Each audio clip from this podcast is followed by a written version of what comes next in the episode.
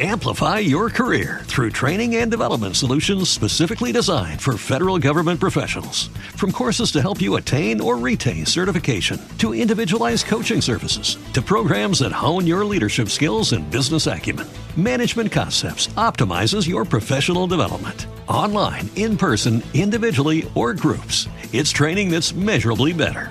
Learn more at managementconcepts.com. That's managementconcepts.com. Joining us now, uh, the Executive Director, American Principles Project, and GOP strategist, Terry Schilling, is back. Terry, welcome in. Thanks for having me, JT. Absolutely. So it's over in Georgia. Herschel Walker lost, and uh, Warnock is back in.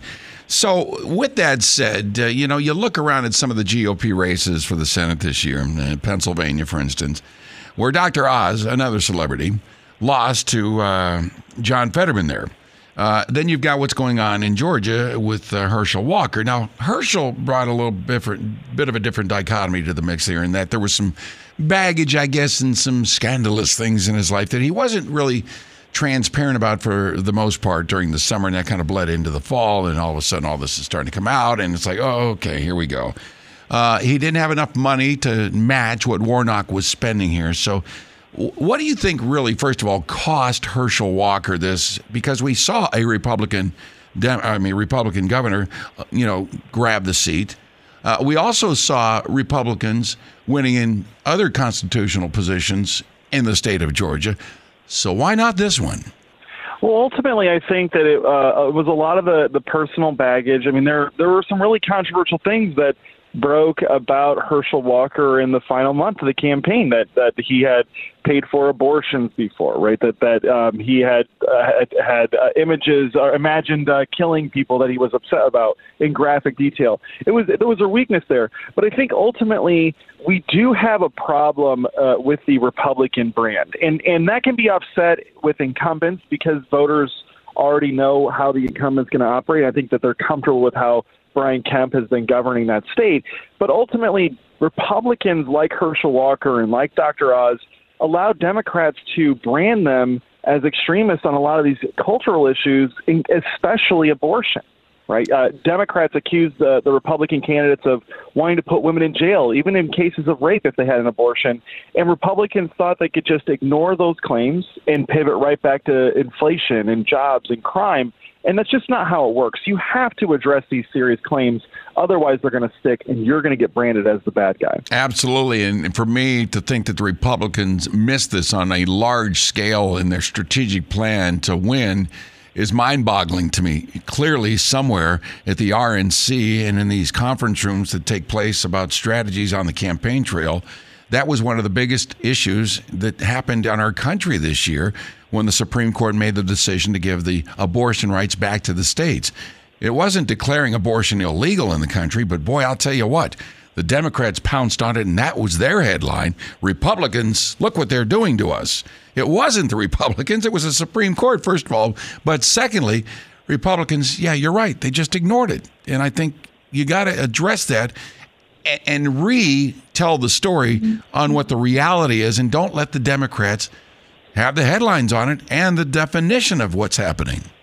No that's exactly right. And let's be clear there are for the most part the states seem to be the ones controlling this because it's so divided right? California is different than than illinois and ohio and all that but there are le- there are pieces of legislation that work really well with women, with swing voters, with even Democrats when you talk about late term abortion bans. I think that if Republicans had pivoted to, and said, I don't support banning all abortions, I want to save as many lives as I can, I support a late term abortion ban that protects the baby when the, when it can feel pain at 20 weeks, halfway through the pregnancy, right?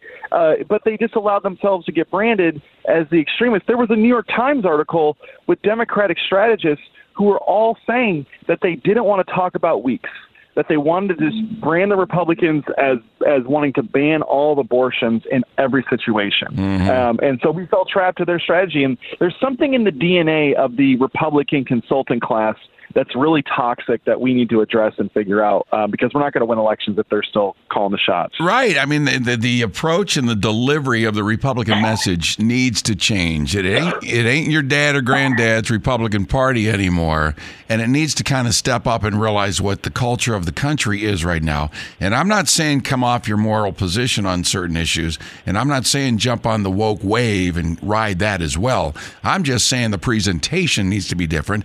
And something else I, I look at the campaigns that took place, and let's just call it campaigns are like chess matches.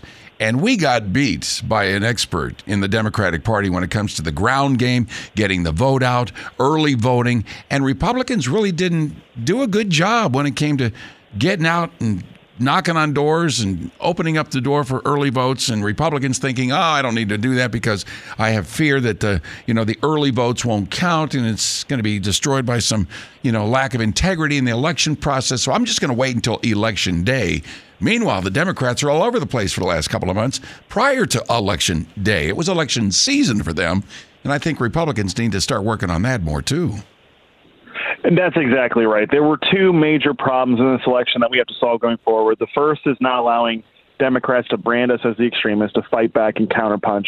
But two is exactly the point you just made, which is that Republicans need to start taking advantage of the early vote. You can't leave it. If Democrats are going to use it, we have to use it. You can't tie your hand behind your back when you're up against people that want to destroy you politically, right? These guys have a very bad agenda that we all disagree with as Republicans, and we can't let them have any advantages. And I'm sorry, but 60 days of voting uh, is a major advantage not to take advantage of. It, it's crazy to try and get all of your voters to turn out on election day yeah. when the other party, it's like bringing a knife to a gunfight. You're going to get killed. Amen. Good point there. Terry Schilling, GOP strategist. Yeah, we got some work to do. No doubt about that. Appreciate your time this morning. Amplify your career through training and development solutions specifically designed for federal government professionals. From courses to help you attain or retain certification, to individualized coaching services, to programs that hone your leadership skills and business acumen, Management Concepts optimizes your professional development. Online, in person, individually, or groups, it's training that's measurably better. Learn more at managementconcepts.com. That's managementconcepts.com.